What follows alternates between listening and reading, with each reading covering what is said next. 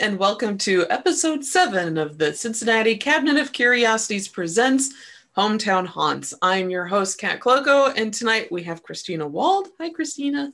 Hey. And Jen is out tonight because she just had surgery. So let's all send her good, positive vibes that she heals quickly. Yes, yes. We want her feeling good and on next week's episode. Yes. yes.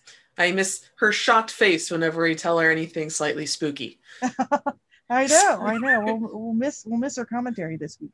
Yeah. So, uh, if you aren't already, please like and subscribe to this. Uh, I wanted to call it a station to this YouTube channel. Um, we are trying to get our numbers up so we can get a vanity URL that makes us easier to discover. Also, let your friends know about us. You can also follow us on Twitter at Sin Cabinet Curio and on Instagram at Cincy Cabinet of Curiosities. And if you have your own hometown haunt to share, you can send that to cincycuriosities at gmail.com. I assume we're going to just pop that up in the video. Like mm-hmm. it's actually in the notes. So Christina, please give us an update on our Kickstarter campaign. Well, it's over. Yeah. As of 10 a.m. Eastern Standard Time today. And uh, it really exceeded all of our expectations. We were very pleased. Um, it did we, really well. Yeah, we thought we were going to meet our second uh, stretch goal. We were 180 short, but still, that's incredible. No, no, that was incredible that we reached just one stretch goal.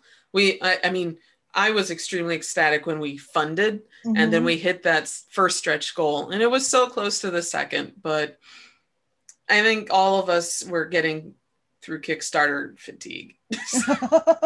well, I mean, that's the thing. We were just talking before we went live that you actually have the option to run it for 60 days, but I don't see how you could handle it.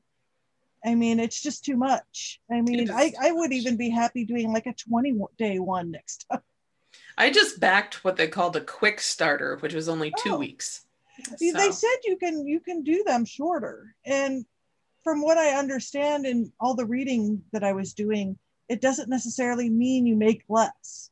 Uh, right. Uh, because if you say we're running for 60 days, most people are like, oh, well, then I don't need to pledge today. You know, but if you say we're running for two weeks, then, mm-hmm. you know, they're more likely to act. And, you know, hopefully next year when we do this, we'll have people that want to read the second issue and will uh, you know pledge that like the first issue enough to get the second. Yeah. Um and plus i won't be as noob. I was a noob noob this time. We um, were all new to this so. Yeah i mean i had a couple friends that were super helpful. Um, my friend steve bryant who's running a kickstarter for his comic the catch right now. Um, he was super helpful. Um, he's done like five kickstarters and kind of told me how to promote it. I mean, there's a couple things I might do differently next time, but we didn't know. We this is our first time. Yeah, so I think was. it went well considering we had no idea what we were doing. I mean, I know how to do marketing stuff. I mean, I you know, and I like making animations, so that I love helped. your animations. so many flying skulls, which reminds me, we came with oh yeah the finalist. Yes, we have we two runners up and a finalist. Okay, yay. So, with the drum roll rolling, the runners up are of our Flaming Skull name is Crania by Katie Wern and Scully von Flamingham, Duchess of Pyrington by Kelly Horan.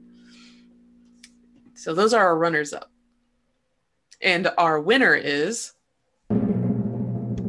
Christina, do you want to give us the winner? The winner is Aaron Denninger. And the name of our flaming skull is Natty Skull, which is perfect for Natty, Cincinnati. Hurrah! Yay! Yes. Yes. Cheering. yes. Natty Skull, short for Cincinnati. Yes, um, it's so awesome. I know there are some people that call Cincinnati the nasty natty. so when I saw that on the list, I'm like, this this feels extremely local. Like it feels appropriate, but it's a good name that anybody can know and use. So our flaming skull is now named Natty. And I think he's going to make an appearance in this episode. Yes. I loved all the appearances that Natty made throughout um, the Kickstarter. So I'm glad that he's not being retired. No, no, he'll be he'll be in our future Kickstarters. Mm, yes. all right.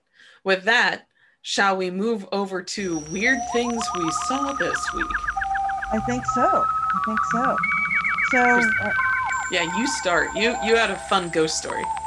Well, you know, I did this because when we did our live stream on Saturday, um, we were talking about how there's a lady in white in Loveland, there's a lady in white in Music Hall, and and I thought we could maybe discuss because you talked about some of the anthropological things of hauntings, and it seems like ladies in white are sort of a common trope. You know, mm-hmm. perhaps it's because it's a slightly, you know, if you think about a apparition and it's kind of fuzzy, you know, lady in white's probably a natural assumption. Mm-hmm. Uh, you never hear the lady in polka dots or lady in stripes or something like that. When you do, you know those are pretty authentic firsthand encounters to be able to get those kinds of details down. Mm-hmm, but mm-hmm.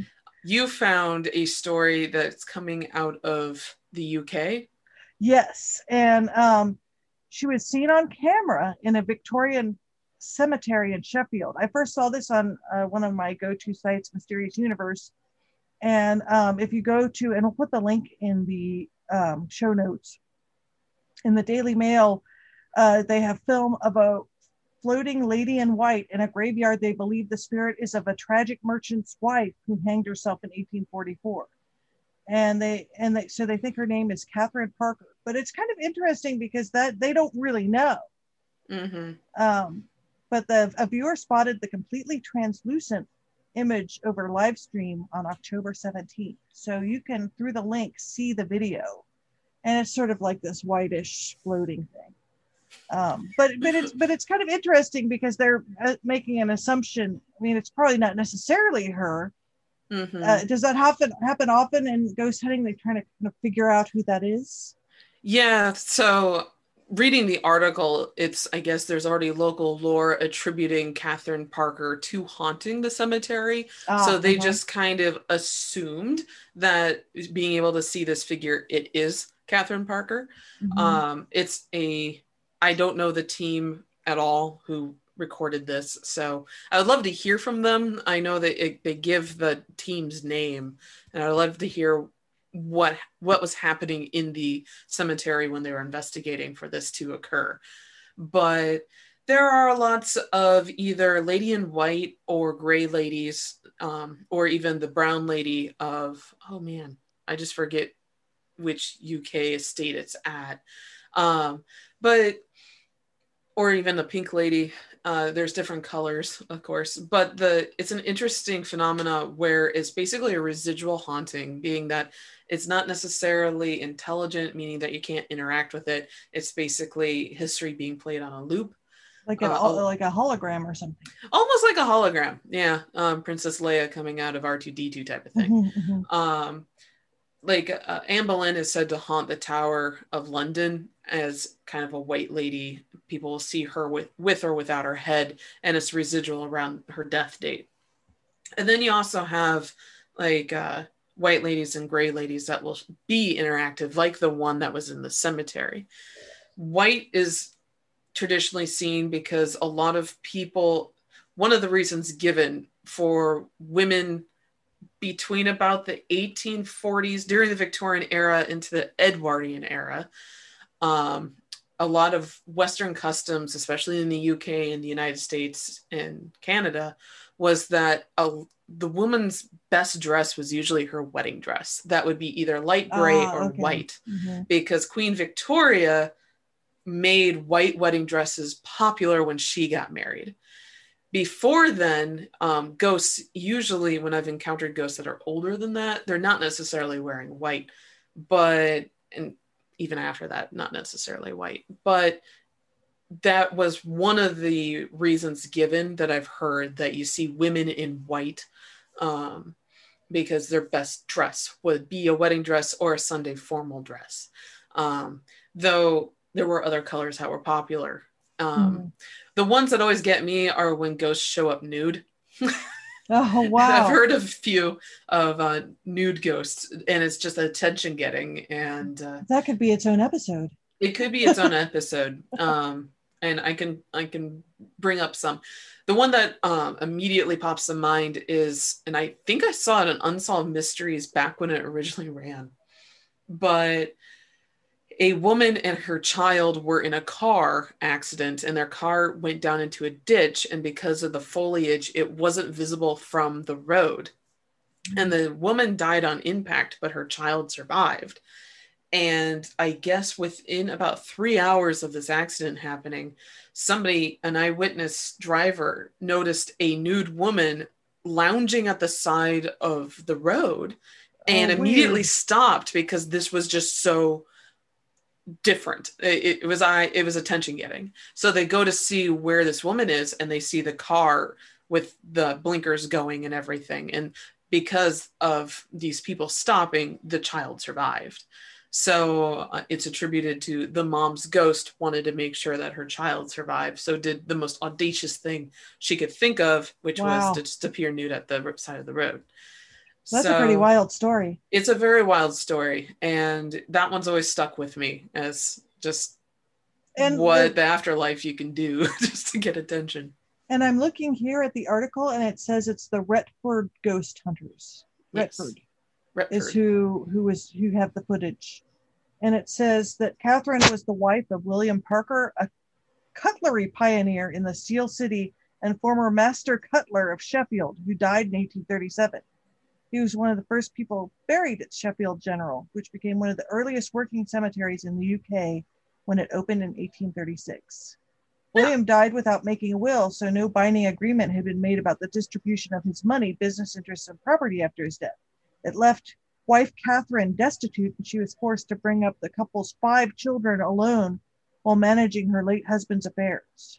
She died by suicide in 1844, and the inquest into her death noted that she had immense anxieties, and much to manage.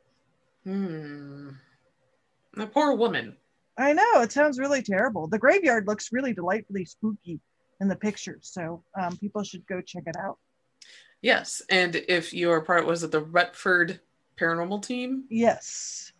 If you are a member of the Retford Paranormal Team, please get in touch with us at Cincinnati Curiosities at gmail.com or sorry, Cincy Curiosities at gmail.com. We'd love to talk to you about this very interesting event. I know. And also just cool. the hauntings that are happening around there, because that sounds fascinating. And Ohio, we don't well, we have lots of fascinating stuff, but nothing nothing quite like that. I know. I mean, it, it just I mean, I'm sure there's all sorts of cool ghost hunting you can do in in England. Mm-hmm. So, uh, what interesting thing did you see this week, Kat? this is an interesting, just kind of a science article that just was kind of begging to be um, read on this show. And mine is, where is it? Uh, also has to do with a cemetery, but this time it's in Belgium. And this one is brought to you by the New Zealand Herald. Mm-hmm. And it says the escaped clone female mutant, mutant crayfish take over Belgian cemetery. This feels like a precursor to the Teenage Mutant Ninja Turtles. That's how it reads. I, I, I hope someone makes a graphic novel with this. Yeah, I was thinking as I was reading the title or writing the title out earlier today for our show notes, I was like, this this sounds like it could be a graphic novel, very fun one. So basically, there are escaped self cloning mutant crayfish created in an experimental breeding program have invaded a Belgian cemetery. Hundreds of the duplicating crustaceans, which can dig down up to a meter and are always female, pose a deadly threat to the local biodiversity after colonizing a historic Antwerp graveyard. Um, so. I'm picturing uh, a sci fi channel special yeah this this feels like it could make it into like a 1950s monster movie type thing a la the blob. Yeah i mean there's there's so much potential. I mean it's a great premise. Yeah. Uh, marbled crayfish, which travel across the land and water at night and eat whatever they can, do not occur in nature and are banned by the European Union. Instead, the freshwater beasts, which are about 10 centimeters big and voracious, are thought to have been bred by unscrupulous German pet traders in the 1990s. Man, this is sounding like a graphic novel.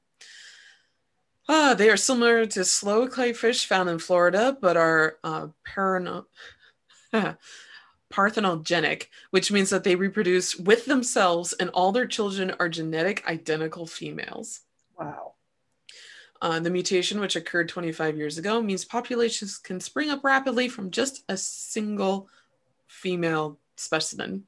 In 2018, scientists established the global marbled crayfish population, or sorry, crayfish population was descended from a single female and it didn't need males to reproduce. I'm thinking alien here. This feels like an alien thing. Xenomorph. Yeah. I mean, uh, 10 centimeters now, 10 meters tomorrow. I don't know. I was reading, there was a, there was a uh, YouTube show I was watching that was talking about the history of lobster, which, you know, that's a slightly larger gray, crayfish. And they were talking about the lobsters that settlers ate when they first came to Boston and, you know, the Eastern colonies. Many of them were two meters long. That is a big lobster. so that's like the goodness, yeah, that's large. It's probably an old lobster. I mean, yeah, lobsters probably. get really huge. Yeah, but I'm just saying, two meter crayfish is that in a ridiculous? It probably with with lobsters they're old when they're that big. Yeah. Well, the um basically the crayfish have taken root in the pools and streams of the Schoonselhof Schoon Selhof Cemetery in Antwerp, which is known as the Flemish city's Pierre Lachaise. Pierre Lachaise. I don't speak French, so yes, I'm well, sorry, everyone. This is why I speak East Asian languages. I know. I, I, w- I wish I could help you. Yeah. I'm not good at pronouncing you. Yeah. Sorry, everyone in Finland. Um, hmm but yeah, interesting. And uh, it kind of reminds me of the koi population that we have here. That the um, there's one particular invading species, uh, not koi, carp, very close, that is just taking over the Mississippi River. So, mm-hmm.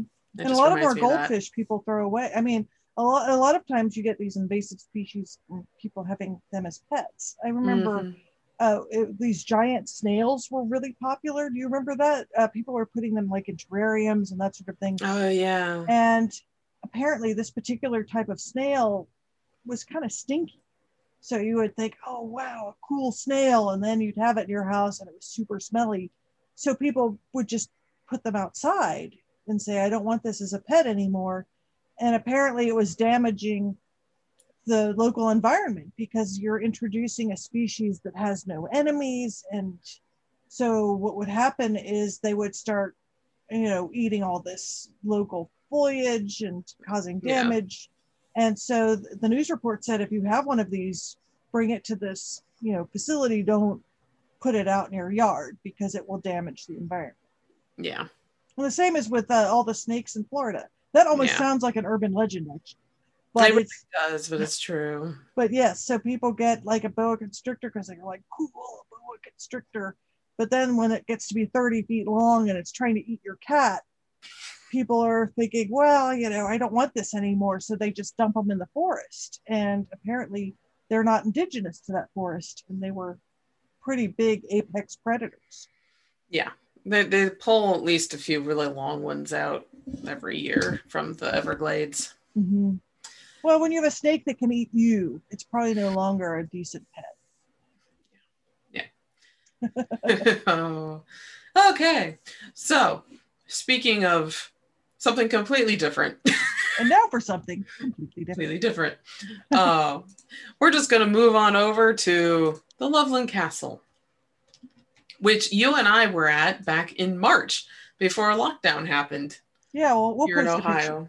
Yeah, we'll post the pictures. And I also provided some lovely, I don't want to call them vintage because they're not that old, but photos of me and my um, previous uh, ghost hunting troop um, when we visited back in 2011. Yeah, great pictures. Yeah, my hair was super long back then. cool. Yeah. Um, so I guess I guess you're going to read a little history of the castle and then go into your personal haunting experience, which I'm excited to hear because okay. we haven't heard that yet. Oh, that's true. So, yes, the history of the Loveland Castle. So, Loveland Castle, also known as uh, Chateau de Roche, started construction in 1929 as a brainchild of Henry D. Andrews. Andrews, or Sir Harry as he liked to be called, was a World War I veteran who fell in love with castles while fighting in Europe. So, when he returned home, he decided to build Loveland Castle for the Boy Scout troop he led. Every brick was handmade with cement in milk cartons, with his and with his 50 years of work culminating in not only a castle, but also a moat, drainage, and drainage system. Sir Harry passed away in 1981 after an accident at the castle and willed the property to his Boy Scout troop, the Knights of the Golden Trail, or KOGT. Since then, KOGT has kept maintaining and renovating the old castle and is open for tours and special events, even during the pandemic. You can go visit during special times. Of course, Loveland Castle has its tales of ghosts, which have been shared around the campfire for decades. There is a lady in white who has been witnessed walking around the grounds of the castle along the riverbank and has been seen sitting in the courtyard. Sir Harry is said to have never left his beloved castle and has been seen walking around the property. He has been known to slam doors um, open and shut before bad luck befalls the property. The Viking is another resident spirit of the castle. He is believed to be tied to the sword collection there. The Viking has been described to be an imposing ghost wearing a cloak and carrying a large sword at his chest. And that is the very brief history of the Loveland Castle. Any questions so far? Comments? No, I'm excited to hear about your experience. I mean, actually, if people are really, we have a video on our channel about Loveland Castle, and then we have the interview with Rodney. Yeah. Also, but we yeah. want to hear about your experience because you actually went ghost hunting there. Yeah. So, one of the first places that I learned about when I moved to Cincinnati was the Loveland Castle. And it's quite a fun place to visit if you live within, whoops, um, decent driving distance to Cincinnati, it's something I would encourage you to go visit. Um, the guys there are really nice. They're very knowledgeable about the property, and it's a beautiful place. Um, actually, all time of the year, it's very scenic. It's right on the Little Miami River, right where around the place where the Loveland Frogman actually was witnessed. So it is a scaled version of a Norman castle, so it's very rough. I will say a note to people with young children. It's not exactly the safest place for really little ones who are just walking or tend to run a lot because uh, the steps, just like in a normal normal castle, Norman castle, are very steep and tiny. And you only one person at a time can go up the stairs to the second floor and to the roof. At the time when Christina and I went, the roof was actually closed um, when I went in 2011 with Indiana Ghost Trackers, the Bloomington division, um, the Bloomington, Indiana division, we were allowed access to the roof and nothing remarkable happened there. It was just being able to take photos. So I went there in 2011. I brought the team there as a thank you for um, all their help with writing Haunted Hoosier Halls, Indiana University. And they had allowed me to join them on a number of different ghost hunts and investigations before I became a member. So we were there all night. We got there in the late afternoon and we left in the early morning, I, I think around 10 and I didn't expect to actually encounter anything paranormal while we were there. Um, I never go into investigations thinking that I'm going to run into anything because most of the time you don't. Um, we got in there, it was clearly summer, or I'm going to say summertime because we weren't wearing coats or anything. It was warm enough that we can sleep on sleeping bags in the main hall way and um, yeah, it was pretty good camping weather, basically. We do the investigation, and uh, I'm trying to remember how many of us there were. I think there was about 11 or 12 of us. And we we start in the first floor in some one of the ghost stories that was not included in that brief synopsis is that the chessboard that is in that entryway is said to play uh, by itself. So if you make pieces, uh, if you make moves playing chess, it's said that Sir Harry will counter your moves on the chessboard. So we tried that out. We didn't see anything. We kept a um, full spectrum camera going in both that first floor entryway and in the main dining hall room and but we didn't do the sword room or the room that's the newer construction at the very end of that hallway but we had a meter there that would any movement that would happen um, it would pick up the static electricity and trigger an alarm basically. So basically we left that particular meter in that room and then did not approach that room for most of the evening but we left an auto recorder audio recorder about six feet away so that it wouldn't trigger the EMF meter. Um, EMF meter is giving it quite it. I almost want to call it. It's not a Geiger counter, but it was very very sensitive piece of equipment. And I also brought my big green laser wall array so that we knew that there were supposed to be um, shadow people walking around in the basically in a, I guess it was the armory or the sword room where all the um, knights are or the uh, suits of armor are located as well as a bunch of different artifacts of knives and swords from around the world at different time periods. They either have replicas or they have the real thing on display there safely on display. And really the eeriest thing happened around 10 30 11 o'clock at night. So we had done our first rounds and collected the audio um, for that. And we actually were just sitting in the outside of the castle between the river and the castle. They have this I'm going to call it a gate, but on top of the gate, they've made this cement sitting area with this half wall. So you can basically stare at the castle and you're staring at the entry door and then um, that main, the main hallway and its porch are right to your left, right to your left on your left. And then you're staring at what would be the, where the suits of armor and all the swords are stored all of us are accounted for, including the uh, Knight of the Golden Trail member who there's somebody always on the property and the property is closed. No one else is supposed to be on there uh, or around there. And so we know everyone's accounted for. We're basically just chatting. And from that armory room, we see something or someone walking to and fro from one door to the other and we're we just watch it for a good minute. And we're like wait a minute everyone's here. Who could that be? And myself and claude um, went up there. And claude is a very tall man.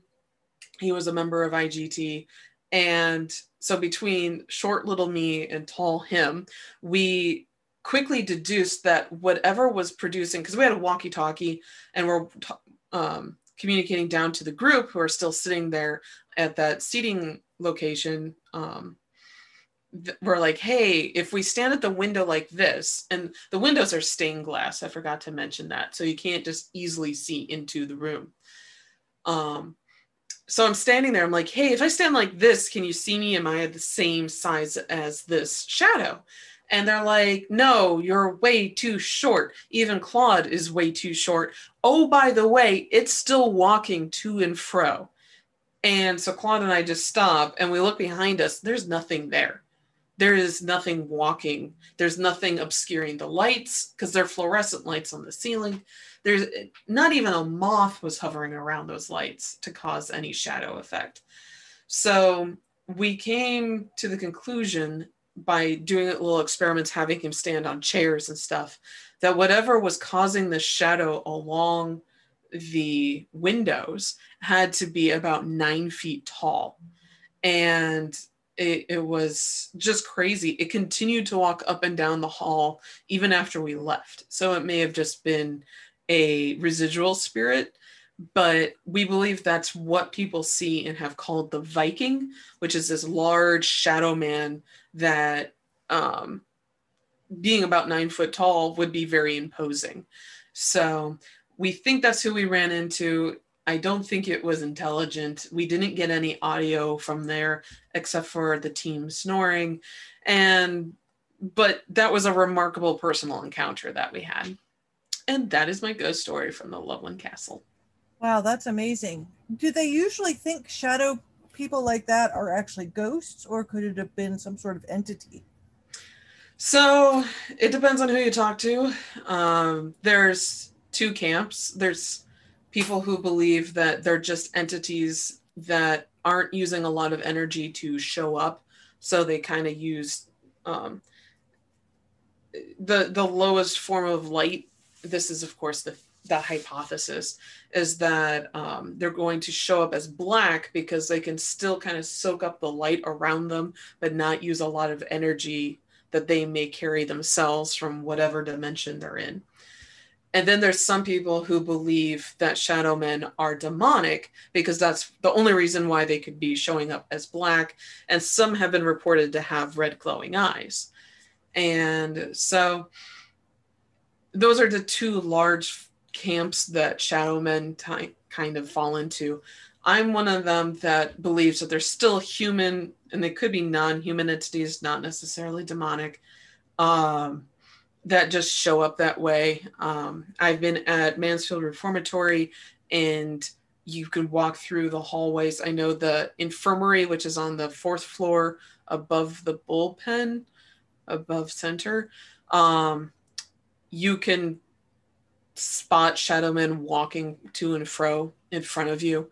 I've been in the chapel in that place and I had a shadow person walk right up to me and stand like about a foot from my face. Couldn't see past them, but I could see everyone in the room around it. Do they seem to be aware of you? Like we had talked about, sort of like the lady in white being almost a recording or a hologram. What yeah. is the feeling on these? Like when it came close to you, was it trying to interact with you? I will be honest, most of, I think all the shadow men I've seen through the years I've been investigating have all been intelligent haunts. So, like the one that came up to me in Mansfield seemed very purposefully came up to me and tried to intimidate me by standing right next to me. I don't know if he was a previous inmate or maybe an officer. I got the impression that he was older, so he would have been an officer because at Mansfield Reformatory, most of the people that were there were young men between like 14 to 20 mm-hmm. and this mm-hmm. guy was clearly i got the impression older than me. So um and i was older than 20 at the time when i went there. So it but they could be residual. Um it could be just the viking that is there protecting the place and just stalking us to make sure we weren't vandalizing the area. There there are stories about sir henry or sir harry um oh man is it harry. Harry, harry? Thank you. I always do that because uh, I used to go hunt with Harry all the time, Henry all the time, and now it's Harry. Um, so one of the times I think it was the sump pump that went out at Loveland Castle, and suddenly all the doors in the building, or at least specific ones, started opening and closing on their own. And that got the attention of the knight who was staying there that night and they found the the basement flooding basically and were able to stop it from flooding any further. So, so he was warning them. Yeah and that's and i'm not surprised for somebody who would have hand built that place um, for making sure that it didn't get damaged. And this is not the only time i've run into ghosts that have protect properties that they have a vested interest in up um, in Painesville, Ohio, you have Riders Inn, and it has the ghost of a former innkeeper. and of Susie. And she has been known to not only appear to the police, um, she also, because it's a B&B you can stay at, she's been known to unlock the door for B&B guests. She's been known to um, place candles, lit candles throughout the building when I, I believe in that one, their water heater broke wow. and started flooding their basement area. And because she was lighting candles in the main area, um, in the um, restaurant portion of the b&b they were able the manager was able to find this boiler that had broken down so uh, and there's uh, i know plenty of other stories but those are the two that come to mind immediately do you ever feel a vibe off of them oh yeah you can like, like this one did you feel like a malicious vibe or was it fairly benign I think it was fairly benign, which is the only reason I won't say the only reason why we went up there to investigate because we were there on purpose to investigate. But the only reason why we stayed for so long and tried all these different ways to debunk what the rest of our group was seeing. If we felt threatened, we would have tried to just debunk it as quickly as possible and then get out of there because you don't want to fall down those stairs. So you don't want to be having to uh, hustle out of the building at all because it would hurt. You would break something falling down those stairs. You remember those stairs? They're tiny. Well, I mean, and I'm sure you've visited castles around in Europe and around the world too. I mean, they're not exactly uh, easy access places. There's and they're not supposed to be. I, I, it could be quite dangerous. I had a cousin that broke her leg in a castle in Prague. I believe it's Prague, um, because those places aren't you know they're steep steps and they're not if you have knee problems or anything like that it's not easy to uh, traverse terrain no. Um, and and loveland's just like that just smaller. So the spaces are not uh, they're not very big. Because so, loveland i've i've had the opportunity to visit a norman castle. Mm-hmm. or well really it was a tower in london when i visited there. So I already had experience traversing one of those uh, staircases, and Loveland is very much like that. There, he did not reserve anything. It, it really feels like a castle. Mm-hmm. None of the windows in the main part of the building, especially in the dining area, a lot of them don't have window sills. Like that porch is all mm-hmm. open air, and uh, Sir Harry lived there for sixty years. Wow yeah. yeah. So and, I mean, he was working on it the whole time. So. Mm-hmm. And but, then, no, go ahead. Oh no, go on. Oh, um, the Knights of the Golden Trail were actually the ones that completed it after Sir Harry passed away, very tragically in 1981. He caught fire on the rooftop. Oh my gosh. Mm-hmm. How, yeah. how did he catch fire? I mean, that sounds suspicious. Uh, I think I don't remember exactly what caught caused him to catch on fire. I believe he was burning trash on the roof. Mm-hmm. And um, yeah, because I don't have that in my notes right. I believe he was burning something. And you know, in the 1980s, polyester was everywhere. It just went boom. So uh, true, he, true. Now yeah. there's a lot of flame retardants in our clothes, actually. Yeah, and that would be one of the reasons why. So he passed away tragically due to complications from the, his burns, basically. Mm, that is sad. Yeah. But yeah, I, I, mean, I'm I'm a bit of a castle addict. So whenever I go, I, I mean, whenever I go to Europe, I have to see as many castles as possible. Um, so I love visiting them, and yeah. Loveland is a nice little slice of castle. Yeah, and it's unexpected.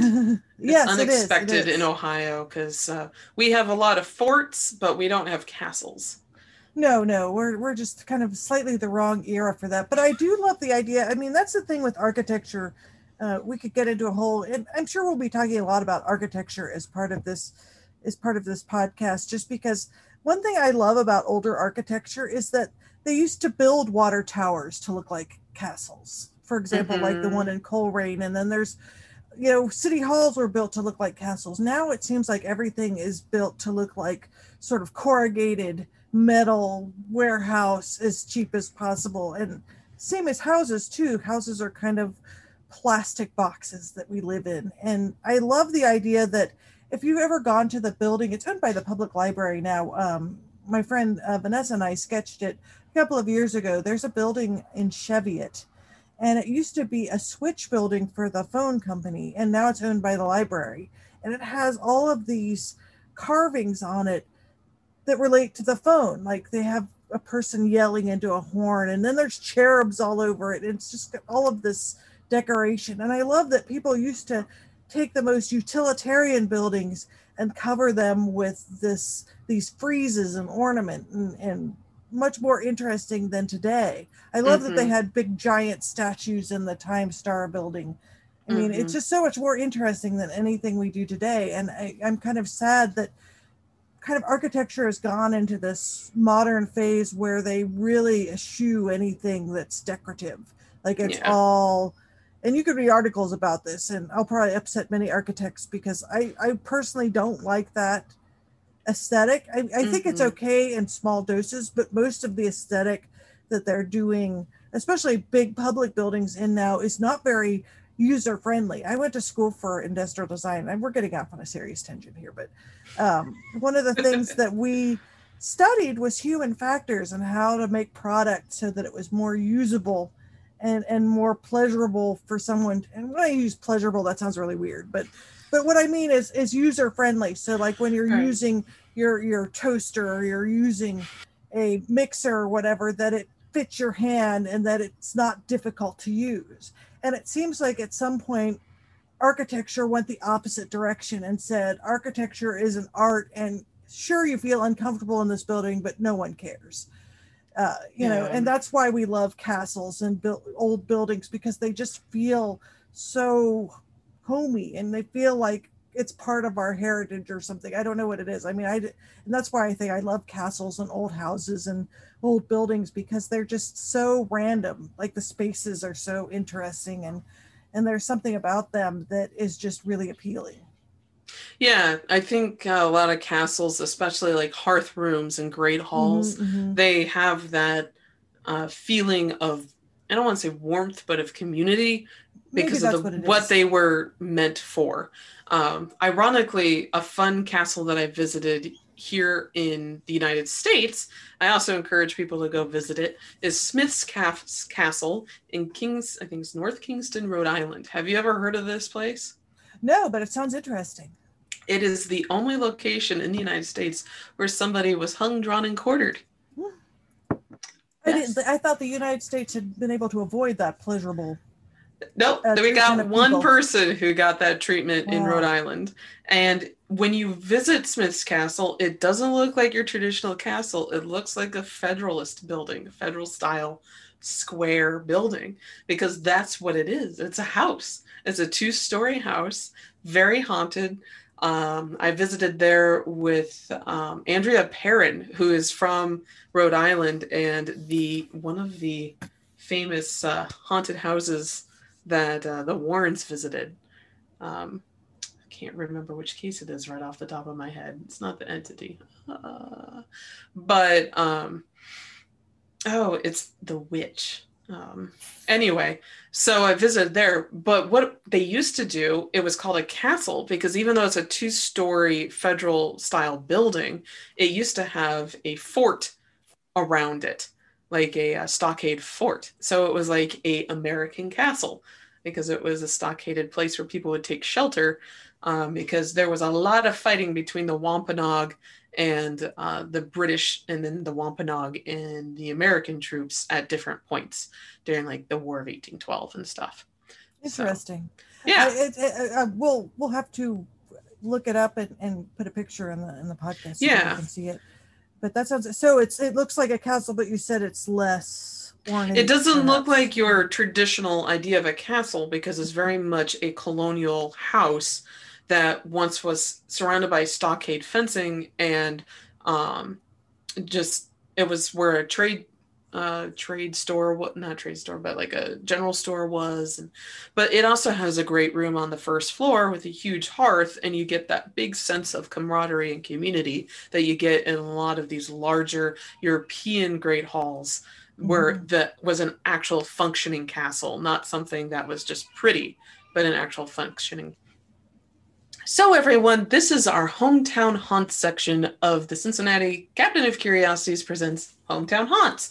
If you have your own story to submit, you can write it and send it to cincycuriosities at gmail.com and we'll read it on air or on the radio show, just like we are doing with Patty or Pat Ann's right now.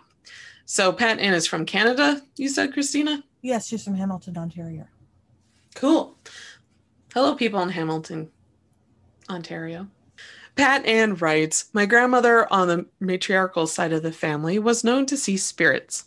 I thought this was intriguing when I was a child, no more than six, and it started the day she came in the kitchen and announced she saw Heidi, our golden short hair retriever, running around the house. Heidi was a vivacious dog, and her love of leaping and tearing through the brush as fast as she can made me believe that Heidi never died and that granddad brought her back from the vet. So I ran towards the back door to see our loyal and alive dog, and therefore my grand had to stop me and tell me what she really meant. The speed crazed dog was a ghost of Heidi. Gran told me about how some people and animals weren't ready to cross over and head towards those pearly gates. Some people and animals wanted to watch their beloved family grow and perhaps, if possible, help from the other side. So when someone I love dies, I could pray that he or she would watch over me for a wee while, if possible. I believed this until I was in my rebellious teenage years, and in one of those years, my grandmother died. My gothy, melodramatic, navel gazing self, just like the average teenage teenage middle class girl had completely forgotten what Gran told me 11 years ago. When Gran died, I cried and cried. Years went by and I became an art student living with a roommate, trying to work part time as well as completing my assignments. I was dating during this time and on the odd weekend would relax with my boyfriend with my boyfriend's parents at their house. One night, as I slept on a daybed in my boyfriend's mother's sewing room, I dreamt that I was in a dining car of a brightly lit train. I was sitting at the table, and across from me was my grandmother. She looked radiant as if she was on stage with a direct spotlight beaming down on her. I felt this radiance as a kind, warm glow as we exchanged conversation, all the while as the train clicked and clacked along the rails. It was magical. After a couple of conversations, to which I cannot remember what they were about, my grand took my hands and told me that it was time for her to leave and I was to stay on the train and continue my journey. I began to fret. I was not wanting her to leave me, and I told Gran that I needed her, but she just stood at the dining car's exit, looked back at me with a glowing smile, and told me that everything in my life will be fine and it's time for her to move on. Then my grand, who I, who I hadn't been in her presence since the day before she died, walked onto the platform and waved me goodbye, and the train slowly crawled away. I cried and cried. I woke sobbing and sat up in the daybed as I was thinking about the dream. I couldn't get to focus on it. The house came alive with flickering lights and eerie sounds. I stood in the room's doorway and found my boyfriend and his parents frantically running through the hallway, turning off lights that turned themselves on and trying to figure out why the intercom was screeching this weird gauzy whistle. It was my gran reminding me to believe in ghosts. And there so we have a really it. interesting story. That is a good spooky story. Oh, a couple things that that I, I notice about this and that seems sort of like a common experience is not only the travel in the train i mean even sort of in harry potter rowling alludes to you know the scene with dumbledore and harry in the train station. So i think being in travel situations is very common when people mm-hmm. are experiencing ghosts. Uh, is there a reason for that? What have you seen in your experience? Because this is not an unusual yeah, it it I really haven't experienced doing that, but there has been I, am going to say this is the more metaphysical side of things that I've heard um that when you either see a loved one in a dream or in some cases astral project a lot of the locations where you end up are going to be train stations or places which would be considered crossroads of travel. Um, and a train station is perfect for that. So I think that's why it's used a lot, even for a writing motif as a writer. That's a really good crossroads for travel and uh, a good way to alliterate to people who need to connect for a certain point of time, albeit brief, and then travel two opposite directions. So that's probably why it gets used a lot. Well, I wonder if if, if it's even when you talk about perhaps seeing a, a, family member that's trying to communicate with you, I wonder if it's something that they're trying to have something that you understand. Mm-hmm. You, know, you understand a train, or you you know, there's something about it that you understand. It. It's a transient yeah situation. It's a trans- transit location. It would be a location that would be familiar to a lot of people mm-hmm. um, because a lot of people have experiences in subway stations or train stations or even tollway stations mm-hmm. and um, or uh, rest stops get used a lot um, yeah because i think looking at a more metaphysical reasoning if we try to conceive of what the afterlife actually looked like our little corporal forms would go a little nuts mm-hmm. so well it, it, it's an interesting uh, concept the idea that that your relatives are trying to get a hold of you. And one thing that I've heard a lot with people that work in like retirement homes and palliative care and stuff say that a lot of times seniors will start talking about they're about to go on a trip mm-hmm.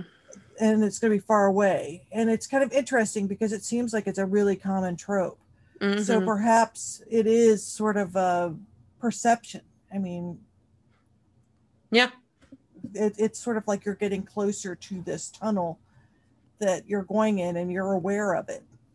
Yeah, I mean, even people have talked about when they've had near death experiences, it's like a tunnel of light, like a train tunnel. Mm-hmm, so, mm-hmm. and yeah. maybe that's the only way you can describe it with your realm of experience. Mm-hmm. Yeah, maybe it. I mean, maybe it is some sort of interdimensional connector or something like mm-hmm. that. And perhaps her grandmother felt like she needed to get a hold of her one more time. Mm-hmm. You know, one thing I also noticed about these stories. Oh, I'm sorry. Finish your thought. No, that was it. That was. I think you hit the nail on the head. I mean, I think uh, we've had another story where somebody was at a significant other's home, and I wonder if that's another trope. Like something, there's something about that energy, like yeah. you're feeling. Because I think a lot of times when you're visiting a significant other's parents are staying there, you have this sort of feeling like I'm trying to, you know what, I'm trying to put into words what it, it's, you're not in your normal place and it's not your place. And I wonder if sometimes that kind of shakes things up as well. Maybe. Or maybe you're more aware because you're sort of, I don't want to say in an awkward situation, but but perhaps you're in an unfamiliar location. So your senses are going to be naturally heightened when you're somewhere you haven't been before. So you might experience because I was thinking of uh, Mary's uh, experience a couple weeks ago when she was pregnant and staying with her in-laws at the time, and and mm-hmm. how she was seeing something, and perhaps that is because you're like you said in an inf- unfamiliar place, so you see more than the people mm-hmm. that live there. Yeah, yeah, because if a lot of ghosts um may just blend into the family so well and like the energy just may res- res- uh, resound at the same level as the rest of the family so they kind of blend into the background um, and that gets used in a lot of like horror movies like what is it the haunting of Bly Manor mm-hmm, they use mm-hmm. that where the ghosts are all in the background they just meld really well mm-hmm. and people are just walking around completely unknown that something's watching them yeah well i mean you you really don't take in a lot of your uh, surroundings anyway. So there could be there, there's even even if you talk about movies, uh, there sometimes there will be like a, something that's not in the movie that's accidentally let in, and they said a lot of times people don't notice it because they're so involved. So you might mm-hmm. see something that takes you out of the action Mm-hmm. But no one notices it because they're focusing on this one thing. And you could have like somebody in a clown costume over there, and you may not notice it if your focus, if your attention's focused enough on something. Right. And, exactly. And, yeah, and, and perhaps that's what maybe that's what people that are sensitive they're they're able to see what you can't see because you're focused on your particular reality. Maybe. Hmm. You have more experience we're, we're, well, it's not really. Well, I guess some of it's experience. I've also just read a lot on different topics with the paranormal, metaphysics, and even psychology um, and sociology. How people think, why we think these things. There's a lot of stuff that um, we're always going to look for stuff that is very comforting, uh, especially right now. Mhm. And uh, yes. yeah, I like to see how that's how people that are living in haunted houses are coping right now. I really like to know that. Um, but Well, I, I mean, I think that's one thing that's interesting when people send us their hauntings too, is to see these common tropes and kind of as people experience them. Because I think everybody has had dreams where they've talked to relatives and stuff like that. And it would be interesting to see, like, if you could compile, like, when does this happen? Are you at a transient time in your life? Or is it, I mean, it seems like there's certain things, maybe times where family feels like they need to help you or get your attention. right. Well, on that note, on Halloween morning, what Mhm. would have been really early morning, I got a dream that my dad was in it, and my dad passed away a number of years ago. And I was like, wow, that's really weird. And I looked at the date and I'm like, oh no, it's Halloween. That makes perfect sense. This is the time of year that this would be happening, the Mm. most likely. And it was just one of those dreams where I'm like, he's just checking in on me, seeing how everything is, and then he leaves. And he always shows up around this time of year. So, yeah, that's a different ghost so story. it was because of the yeah, because the veil. the veil is really thin right now, and that, that's Uh-huh. why we have Halloween, uh, Sal- was it Samhain and uh, De los de los Muertos. So, Mhm. That's um, interesting because I think I had a, and I don't remember that much about it, but I had a dream about my dad and my grandfather on my dad's side, mhm. like yesterday morning. That would make sense. yeah, so yeah, it's because the veil is really thin right now, and I think a lot of people are looking for guidance because times are very turbulent and Mhm. just from my own experience and talking to other people, uh, this is when you do get a lot of visitations from family in dreams. Some of them may be at the foot of your bed um, because everyone is kind of wanting some guidance. And if Mhm, you are mhm. in the belief that the um, your family can help you, this is when they're going to show up. hmm There was somebody that was wanting, and I, I heard this on, I think it was on Mysterious Universe a couple of years ago. There's a guy that was trying to put together an app that would uh, compile dreams, Hmm. and and it it never went anywhere. Unfortunately, like they had a beta test, and it never went. I don't know if he didn't get funding for it, but I thought that would be a really interesting thing to study because they were going to see if people dreamed about events before they happened. So Yeah. but it, for some reason i mean if you could compile that with something like a you know apple app on your phone your iphone app i mean i think that would be really interesting to see you know how similar people's dreams are Yeah. i think I a was lot of people have recurring dreams and maybe like your teeth falling out, uh-huh or which is a stress dream. Mhm. or being chased by zombies, which mm-hmm. oh my goodness, I've gotten that a lot.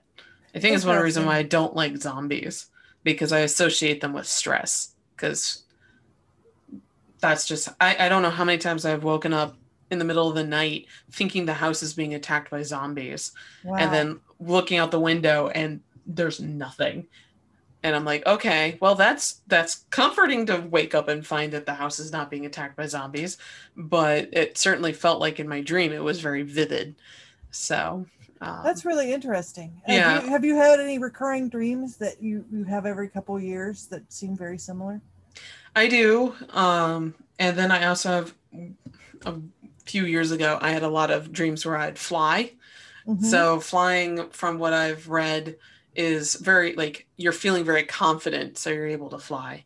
But um, I do have a spooky dream that kind of helped keep me from dying one year. really Yeah, I don't know if you want me to tell it now or save it for another episode. Uh, you know, we should do a dream episode because I was going to talk do a about a recurring dream I have, but you know, I'm not going to because we're going to do an episode about it. Why don't we do that next week? Because I think we're at the end of our time, and we want to so. have. Uh, we don't need to talk about it all now. We have other episodes. We can. We'll do a dream episode. We'll do. And people can tell us their recurring dreams. Yes, yes. I'm going to make this little note right now. Yeah. Then, let's make next week a dream episode. Oh, what an excellent idea! We'll do it next week. So, thanks for joining us for another fascinating week week of the Cincinnati Cabinet of Curiosities. I'm your host, Kat Klockow. With me is Christina Wald. We Jen Kohler is not with us this week because she is out for surgery. She's recuperating. So yet again, please send her positive vibes and feelings and thoughts her way for healing. Uh, if you'd like to su- submit your own story to the Hometown Haunting segment, you can reach us at Cincinnati, CincyCuriosities at gmail.com. You can also find us at Sin Cabinet Curio on Twitter and Cincinnati Cabinet of Curio. Why do I keep doing that? Cincy Cabinet of Curiosities on Instagram. Also, you can find us at Cincinnati Cabinet of Curiosities on YouTube. Please like, subscribe, and ring that bell for new episodes. They usually pop up every Wednesday morning at midnight. And thank you, Christina, and oh, your wonderful and editing last, for that. Hmm. One last thing. Uh, thanks everybody that supported our Kickstarter. We love you all, and we really appreciate your support. Yes. We cannot wait to send the book out to you. Yes, yes, that's very exciting um, to share all of that. So thank you for all of us over here at the Cabinet of Curiosities. Have a wonderful week and keep it spooky. Yay! Bye.